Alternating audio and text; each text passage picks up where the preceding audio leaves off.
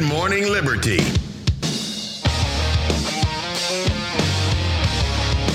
Well, what is up, all of our liberty loving friends? This is another fantastic episode of Good Morning Liberty. My name is Nate Thurston. I'm still by myself. I know, I know. I've been saying that every single day. This should be the last show uh, of just me for this week. We'll see. Charlie gets back tonight sometime. I don't, I mean, I, I haven't really asked, but I don't know exactly that he's going to feel like doing a show tomorrow. You know, you kind of get that day after the vacation buffer day. We'll see. I might just force him to do one. And uh, then we'll have Dumb Bleep of the Week on Friday. So that'd be cool. We're getting close to Christmas, doing all the Christmas shopping, all that stuff, because that's super important. I hope everyone's getting all their shopping wrapped up before it is uh, too late. Today, I'm not going to talk about Christmas shopping anymore because today is White Pill Wednesday. So we're just going to talk about good things uh, that are going on around the country. There, there are some. There's a few good things. I think it's important that we do this show, even though it does happen to be the least popular show of the week, because really, who goes to a political show to listen to little wins or good things that are going on? Right? We just want to complain about things and uh, talk about things that need changing. But every once in a while, there's something good and we need to point it out. That way, we know that there's a reason that we do these things and a reason that we talk about them and a reason that we keep on fighting. So let's get in to some of these white pills for White Pill Wednesday. The first one has happened uh, a few days ago, but I thought it was pretty cool. I held off on talking about it until today. The ACLU who uh, used to be really, really good on free speech, not so much anymore. Although sometimes they do some good things, and right now they're doing one of them. So I just wanted to highlight whenever they do a good thing, they've got some competition out there with uh, with Fire, the Foundation for Individual Rights and Expression. And so maybe they're starting to do some good things again. But anyway, they're representing the NRA at the Supreme Court in their case against New York's Department of Financial Services for abusing its regulatory power to violate the NRA's First Amendment rights. They say the government can't blacklist an advocacy group because of its viewpoint. And so that's that's pretty cool that they're doing that. Let's uh, let's go on. We don't they do want to clarify though. They don't support the NRA's mission or its viewpoints on gun rights, and we don't agree with their goals, strategies, or tactics, but we both know that government officials can't punish organizations because they disapprove of their views. If the Supreme Court doesn't intervene, it will create a dangerous playbook for state regulatory agencies across the country to blacklist or punish any viewpoint based organizations, from abortion rights groups to environmental groups or even ACLU affiliates. There's a chance they're doing this because it's uh, beneficial for them also to take this case on in the Supreme Court. But let's look a little bit at the article from the New York Times. Uh, the ACLU says it's never easy to defend those with whom you disagree, but the ACLU has long stood for the proposition that we may disagree with what you say, but will defend to the death your right to say it. Mr. Cole's group has been subject to occasional criticism that has become less attentive to free speech principles and more devoted to to values rooted in equality in recent years. That's some of the things that we would have to say about the ACLU in recent years. Uh, but he rejected that critique, even as he acknowledged that the decision to represent the NRA would not meet with universal praise from fans of the ACLU. They say it will be controversial within and outside the ACLU, but if it was easy, it wouldn't mean as much. He added, and this is, I think, some good things for White Pill Wednesday here. In this hyper polarized environment where few are willing to cross the aisle on anything, the fact that the ACLU is defending the NRA here only underscores the importance of the free speech principles at stake. Uh, in a statement, the civil liberties group drew a distinction. They said that they don't they they don't agree with the NRA. I read that earlier. A central question in this case: the NRA versus Vullo is whether Maria Vullo, a former superintendent of the New York State Department of Financial Services, leveraged government power in a way that violated the First Amendment. According to the lawsuit, Ms. Vullo crossed a constitutional line by encouraging banks and insurance companies to stop doing business with the group after the 2018 school shooting in Parkland. A unanimous three judge panel of U.S. Court of Appeals for the Second Circuit ruled against the NRA. A judge in that case, writing for the panel, acknowledged that government officials may not use their regulatory powers to coerce individuals or entities into refraining from protected speech. At the same time, however, which is like saying but, government officials have a right, indeed, a duty to address issues of public concern. So they shouldn't do it, but also they have the duty to uh, do this when they think it's important enough. That's what the judge said. Ms. Vullo's actions were on the right side of the constitutional line, the judge wrote.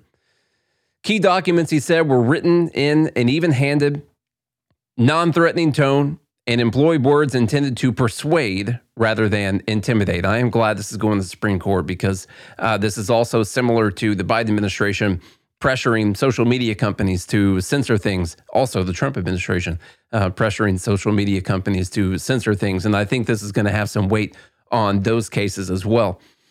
The uh, Second Circuit's opinion below gives state officials free reign to financially blacklist their political opponents, from gun right groups to abortion right groups to env- environmentalist groups and beyond. In response, lawyers for Ms. Vullo wrote that the ability to opine on important questions of public policy is vital to the work of many government officials. It doesn't mean you can use your powers to uh, what they're calling blacklist people, to get other people to stop donating to them uh, because you, as the government, have power, regulatory power over the people that you are persuading uh, to not give them money. I think I think they're going to do okay in this case. Uh, the brief added uh, from her side, her legal side, that uh, Ms. Vullo did not violate the First Amendment by expressing her views regarding a national tragedy and encouraging regulated entities to consider their relationships with gun promotion organizations. Uh, so let me see. Anything else important here? Nah, I think it's pretty good. They just bring up that uh, they're not just doing this for the NRA, they're doing this for other groups as well. What if they do it for immigrants' rights groups or Planned Parenthood or something like that? What if Donald Trump gets in and he does this against groups that he doesn't like? And so, of course, they are still trying to protect things that they care about, but it is a big step for them coming out and defending the NRA. So I wanted to give them props for doing so. Something else going on uh, that has to do with New York City. I've been sitting on this one for like a week, waiting on a White Pill Wednesday show because I thought it was pretty cool. United Bodegas of America, it's like a union for bodegas, those little stores like you see on the corners and stuff, um, announces an initiative to arm workers in the New York City shops. The United Bodegas of America announced a controversial plan, controversial for some people, uh, to arm its workers so they can protect themselves from criminals. CBS spoke to concerned community members and to bodega employees who insisted it's necessary. A quote from one of the workers said, Sometimes I do late nights and I do not feel safe at all. Uh, this person said that he'd been threatened too many times to count, so he's in support of the initiative to seek gun licenses for workers. Listen, it doesn't matter where you live. You know that at the end of the day, if the crime is rampant, that you're going to be safer. You're going to feel safer and be safer if you're able to arm yourself. Not only that, if the criminals know that you're able to arm yourself and that it's not a good idea to go in there and steal from you, well, that could actually decrease crime at the same time. Uh, the worker they're interviewing said, We actually need a weapon to back ourselves up. Yes. Just an hour before CBS spoke to Nassar, that's a worker, uh, police confirmed a man in his 30s was shot to death at a shop next door. Nassar said it was another example of why he plans to get his his gun license. And by the way, this United Bodega Workers or whatever of America, uh, they've got I think 230 people getting these licenses right now, and so so that's pretty cool. Uh, the can I just call them UBA, United Bodegas of America? Quote, they say, make sure they are ready to protect themselves in case of a physical attack, in case of an armed attack. Well, that's one of the reasons that we should allow people to have guns, right? That's one of the reasons that we have these gun rights. Not only that reason, of course, we have that reason so we can protect ourselves from a tyrannical government and uh, make sure it stays in line every now and then, although we've kind of done a bad job at that. Um, the UBA said that the association has quietly been helping workers obtain carry permits since June 2022 when the Supreme Court struck down a New York law that placed strict restrictions on carrying concealed firearms in public for self defense. Quote, thanks for the Supreme Court, thanks to the Supreme Court ruling right now, able to break down the barriers that were preventing us from applying for a pistol. So we had a Supreme Court ruling uh, that said that they were being way too strict and making people prove that they should have the right to be able to carry a firearm. And the Supreme Court struck that down. And now we got people that need to protect themselves that are out there applying for these licenses that beforehand would not have been able to get them. And so that's pretty cool. That's a white pill, if you ask me. And like I said, I think it's around 230. There is a, a former FBI agent weighing in on this, uh, saying that this is not a good thing. Not a good thing for people to be protecting themselves. It's better for them to write a report and mop up the mess afterwards. However, many community members and local leaders said they are worried that more guns will lead to more violence. See, it's better for just the criminals to have guns. We've entered into the dumb portion of this article. Quote, I'm not sure having a gun is going to stop violent behavior. Uh, founder of the Street Corner Resource, founder of Street Corner Resources, that's Dr. Leisha whatever the last name is, I think we're going to, to more likely see the gun used in the way that it should not have been. Having these bodega personnel with firearms, if something does go down in that bodega, now police have another firearm that they have to react to. It should it should just stay in the hands of the criminal, right? That's uh, that's way better. That's what Manny Gomez said, who is a former FBI special agent. You can go to GodHatesFeds.com, by the way, and get yourself a God Hates Feds t-shirt. And uh, right now, you still be able to get it before Christmas. Okay, get it for your friends, get it for your family. Uh, this former FBI agent who doesn't want people to have guns to protect themselves from criminals said people who don't have the training that law enforcement and others have having a firearm, in comes a shoplifter, and they get into words with a shoplifter, and out comes a firearm, and the situation is immediately dangerously escalated, Gomez said. All right. Uh, so, of course, he doesn't want people to have guns. That's awesome. Great job. GodHatesFeds.com, by the way. That's where you can get all the great merchandise here from Good Morning Liberty. Um, this from the Libertarian Party. Got a text from a friend about this yesterday as well. We'll watch a little short video that they've made uh, for Defend the Guard. Libertarian Party says breaking Defend the Guard legislation has been filed in Tennessee. The bill would prohibit state National Guard units from being deployed into combat without a formal declaration of war by Congress. Special thanks to, and the person's handle for working so hard to push this locally. This is actually something people have been working really hard uh, for a long time on, and we're we're uh, at least getting the legislation filed here in Tennessee.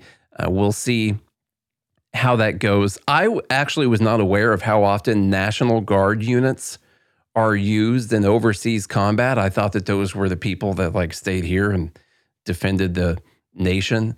Uh, but I guess we had to go fight them over there, so we didn't fight them over here. I didn't realize that that was such a thing. And so they they have this little video on their website uh, about this whole movement and what they're trying to do. It's an epic video. Ron Paul clips clips from all kinds of people, epic music, all that stuff. Let's play. This will, this will get you jacked up right here. It was stated that only five times we have declared war in our history. True. But who's going to stand here and say that men that died in Vietnam and in Korea weren't in a war? Defend the Guard is one of the most important and exciting things happening in American politics today. Simply put, Defend the Guard legislation says that the states will refuse to allow the president to nationalize their Guard troops for overseas combat without an official declaration of war by the U.S. Congress. It's not like hippies who are against yeah, the yeah, war. Yeah, yeah. It's badass combat vets who are telling you exactly why, short of a congressional declaration of war, you do not have the right to use the National Reserves. So you know what I mean to, for, for your phone. In other words, never again since Congress, of course, will always refuse to take responsibility for the wars they finance. You tell that widow or you tell that orphan, I'm sorry, son, but your father had to die because we didn't want to lose federal subsidies. The PBS NewsHour came out and did a 15 minute segment on Defend the Guard last year. Everywhere they testify before state legislatures, the Pentagon races to send a two star general to try to intimidate the states into sticking with the status quo. You know what that means. It means that the Defend the Guard movement is hitting the war party right where it hurts. It puts the brakes on before we rush headlong into some unnecessary war again. Great nations do not fight endless wars. It's just true. And now the majority view. These wars do not serve the national interest, only narrow special interests. And while the government can safely disregard public opinion on almost every issue, without the mass support of the right, they just can't do it. If you really want to honor veterans, quit making them. To save America. All right, that's cool. I told you that that video just gets you jacked up right there. Listen, uh, like I said, I didn't really know that National Guard units were were pulled that often for these overseas wars. I I just had a complete misunderstanding of what uh, what that meant or their ability to pull these troops. The the thing is, if all the states were to do this, if all the states were to tell the president no and say you've got to declare war before you can nationalize our troops, as this video just put it, um, that would at least make it to where we had to declare war because there there's a large percentage of the troops that go overseas and fight actually that are coming from these National Guard units. And so you're actually you're not just talking about I know defend the guard like that's a cool thing for the National Guard members and all that. You're actually talking about holding back the forever war unit of our empire and forcing them to to declare these wars. And uh, that's a pretty big deal. That doesn't mean that this just got passed or anything. Doesn't mean that it's going on around the entire country or anything like that. Uh, but this is something that the states can get together and do, and um, I think they should. And I I hope that this goes through in Tennessee, and I hope other states follow. And I also know I know a lot of people who uh, they're great people, they're fine people, and um, they they've done a lot of work on this, and people just dedicate their lives to working on stuff like this. And uh, just congrats to them on getting some recognition and um, getting this into the next phase. So let's go on to a let me see, yeah, let's go on to another thing. Interesting story, kind of moving out of politics right now. I don't know how y'all would how y'all would really feel about this. If this is a libertarian thing to do, I'm not really sure. Um, but I found it to be a pretty interesting story. And this was somewhat voluntary. There was a choice behind this. Okay. Woman who threw bowl of food at Chipotle worker is sentenced to work two months in a fast food job. Now you don't just sentence the person like I I declare you have to go do this. There was a choice. You can you can serve your jail sentence for you know assaulting someone with uh, with this hot whatever you threw at someone, um, or you can choose to go work for a couple months at a fast food restaurant. Here's the story. In a creative use of the justice system of English common law, a woman in Ohio was sentenced to two months' work at a fast food restaurant after she was recorded throwing hot food in the face of a Chipotle worker reminiscent of the this uh, about the Seinfeld worker. That part doesn't that part doesn't really matter. According to the woman's attorney, the offender pled guilty in the court. Uh, Timothy Gilligan, let's see, to I don't know what all that means right there, to a misdemeanor assault charge and was given either the choice of 90 days jail time or 30 days with 60 days of mandatory service as a fast food worker, in addition to a $250 fine uh, which uh, she should be able to make in those 60 days. Uh, the judge said, uh, I was thinking, what else can I do rather than just have her sit in jail? That's a cool thing to think. I don't see her as any greater risk than anyone who walks in off the street, he said, pondering whether her reputation would make it impossible to get a job at a restaurant. I looked at it as someone who lost her cool. She's going to learn to work in fast food and hopefully it will be good, uh, said the Chipotle worker who was assaulted. Okay, so that's who was talking right there. Uh, Judge Gilligan hopes for the same, pointing out that it could hardly be otherwise when considering the quality difference between jail food and even the poorly prepared burrito bowl uh, that, per- that apparently the person was upset about.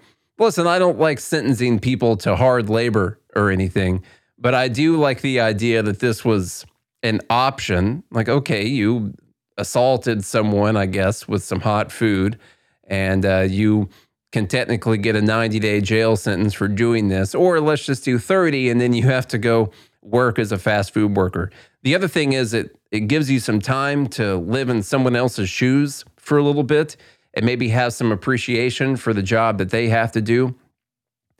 Also, I, I mean, listen, um, I get mad at fast food workers quite a bit. I've never assaulted one before. Have I thought about it? Sure. I've thought about it plenty of times. I was going to say that fast food workers should have to spend some time in their customers' shoes, but they do. We should all realize what it's like to be in someone else's shoes sometimes. And maybe this person who got mad at the Chipotle worker will realize, like, huh, okay, you mess up sometimes. Every once in a while, you do something wrong. And it doesn't mean that uh, you should just assault someone because they did something wrong. You could complain to the manager or whatever, uh, try and get it fixed. But it doesn't mean you should just go throw some hot food at someone's face like it was something to do, you know? Also, I think people who work at restaurants should consider what it's like to go out to a restaurant and have a terrible experience. Uh, that's if I were running the restaurant, that's the first thing I would tell. It's the first assignment I would tell everyone. Go eat out of the restaurant and ask yourself, is it important that I get good service? It, is it important to me that I pay and I get good food in return for this? I'm talking right now because I went to Chili's last night, had a terrible experience with the server, and um, left a bad review, like on the survey thing and all that. But you know, don't you just you ever consider what it's like to go out to a place and and not feel like you got what you paid for and have a terrible experience and have to wait for everything? We should just do a good job because we want people to have good lives and have good experiences. You know. Anyway, sorry, I just I just went to a restaurant last night and um, was kind of thinking about this already before finding this story today. So I thought that I would vent that a little bit. That's a good point. What if their shoes are too small and you can't put them on? That is that's one that maybe the the judge didn't think about. I don't know what the size is here, but I am hoping it works. And uh, hey, maybe this is how we'll get most of our fast food workers uh, from now on. People that are mandated to be there, or they'll have jail time. Okay, I got one more thing here. Yeah, I think we're gonna. I wanted to make sure we kept this inside the 30 minutes today, and um, this is cool. Just a real quick one. This one comes from um, the uh, Human Progress website. Microwaves on sale, 400 for the price of one. I don't need 400 microwaves. I don't know about you guys, uh, but that's not the point really that they're making. Almost everything was more expensive in the past. Isn't that kind of weird to think about? Well, there actually is a way of thinking about this, and they do a pretty good job at explaining it. When microwaves were introduced to the household market in 1955, they cost $1,295. Back then, unskilled workers earned 97 cents an hour. So buying a microwave took them 1,335 hours of labor to get a microwave. Whew. Okay. Today, you can pick one up at Walmart for $55. Unskilled workers now earn close to 1650 per hour in some areas. I don't know. Don't know where they are where they're talking about that. Putting the time price of a microwave at 13.3 hours. That's pretty cool. The time price of a microwave has dropped 99.8%. You could get 400 microwaves today for the time price of one in 1955. Microwave abundance has been increasing at 9.21. I like that they've got all these stats out there. We got a stat for how fast microwave abundance has been increasing. It's been increasing at a rate of 9.21% compound annual rate. Without all this innovation, a microwave would cost $22,000 today. That's a lot. Innovation has given us 1,331 hours to do something else with our lives, like creating new products or just enjoying reading blog posts from this website or listening to podcasts. Doing the time value of things, uh, how much time it would cost you, it would take you to be able to afford a certain item, is a really great way of doing this. And this website Uh, I'll put a link to it in the show notes. They have a lot of great things like this refrigerators, computers, stuff like that. How long would you have to work to be able to afford this when it first came out? And how long would you have to work to be able to afford this? It puts in the context all of the nice innovations that have happened over, well, at this point, you know, almost 70 years for the uh, for the microwave, but then for for computers and for all kinds of other household items that we take for granted that used to be only available for the rich essentially that now they're just they're just everywhere. We throw them away because we got too many of them. We don't want to deal with someone saying they're going to pick it up on Facebook Marketplace and they never come and do it. Okay, and so we just end up throwing crap away all the time. And things things have gotten better. Some things not so much, but all of these nice, beautiful amenities that we have, uh, yeah, it's it's gotten quite a lot better. I think I talked about this same thing uh, earlier last week about if someone time traveled from the past and they came to right now, you know, they would be amazed. They would be completely amazed by the things that we have. And a random thing like microwaves might not seem like a big deal, but uh, it is to me and it is to you, whether you know it or not. Listen, everyone, a nice short White Pill Wednesday show for you. You know what? I got one more little video because I want to give someone props for doing good things. Benny Johnson. I'm going to do that uh, this is pretty cool. We're not going to watch the whole video, but um, ben, Benny Johnson is someone who I don't agree with every single post that I see, but does at least seem to be a pretty good dude doing some good things, or at least does good things uh, to be able to post them on X, which is still good for everyone. It doesn't really matter what the motivations are. But um, Benny Johnson says, We built a free Christmas toy store in the poorest place in America. Watch what happens next. This video was funded by our ex subscribers and creator revenue. Thank you for making this possible and giving these families a Merry Christmas. So, this is a nice little video of them setting up a toy store and giving people free toys for Christmas. We took an abandoned general store and turned it into a Christmas wonderland, Santa's workshop. 427 individual items bikes, action figures, dolls, stuffed animals, video games, Legos, sports balls, and anything a kid could want. Are you excited? Yay! And here's the kicker everything in this store is 100% free.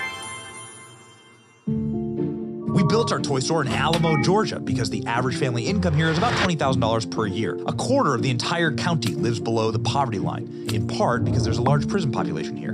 But we came here to serve our fellow Americans no matter who they are. We share a country together. They're our neighbors. These days, there's plenty of attention on other countries around the world, but we forget that millions of Americans need help too. And some of them live right here in Alamo, Georgia. Let's take care of our own country first. Course, you can't build a Santa's workshop without Santa, and luckily, Santa Claus, Georgia is just a few minutes down the road from our toy store. Where's Santa? Santa, we got all these toys to give away to these kids. That was pretty cool seeing people give toys away to kids. So what they did was they gave all the kids uh, tickets. You know, you can't just have a free toy store and everyone walks in, the toys are gone in like five minutes. But everyone gets a ticket. They're able to go in there and get whatever they want. Here's a part of a clip of that An happening. empty warehouse just a few days ago now houses nearly 500 toys around the store. So how does this free toy store work? First, the children get a ticket. Then they select their toy. That ticket can be exchanged for any toy in the store, and then they go see Santa. Merry Christmas. Are you ready? All right. Pretty cool. I forgot about that video. Just thought we'd end with something Christmassy, something pretty cool. And kids getting free toys.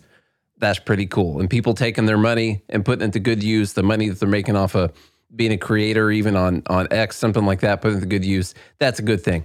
All right, folks, if you enjoyed today's episode, I hope you enjoyed today's episode anyway. And just me talking by myself about good things. Charlie's back tomorrow. It's almost time for us to get back to normal over here. Okay. Uh, so make sure you subscribe, tell a friend, tell a family member, tell the children. Go to goodmorningliberty.us, go to joingml.com, go to godhatesfeds.com, go to gmlnews.com. Remember, every single one of those websites, go to our podcast uh, channel on your favorite pl- podcast platform and leave a rating and review. Uh, comment on X and Facebook and Instagram and share things and do all those good things. If you think people need to hear this message that Charlie and I are giving every single day of the week when we want to All right, folks, we will be right back here again tomorrow. Same Liberty time, which is whenever the heck we want, and same Liberty channel. Until then, have a good day and a good morning, Liberty.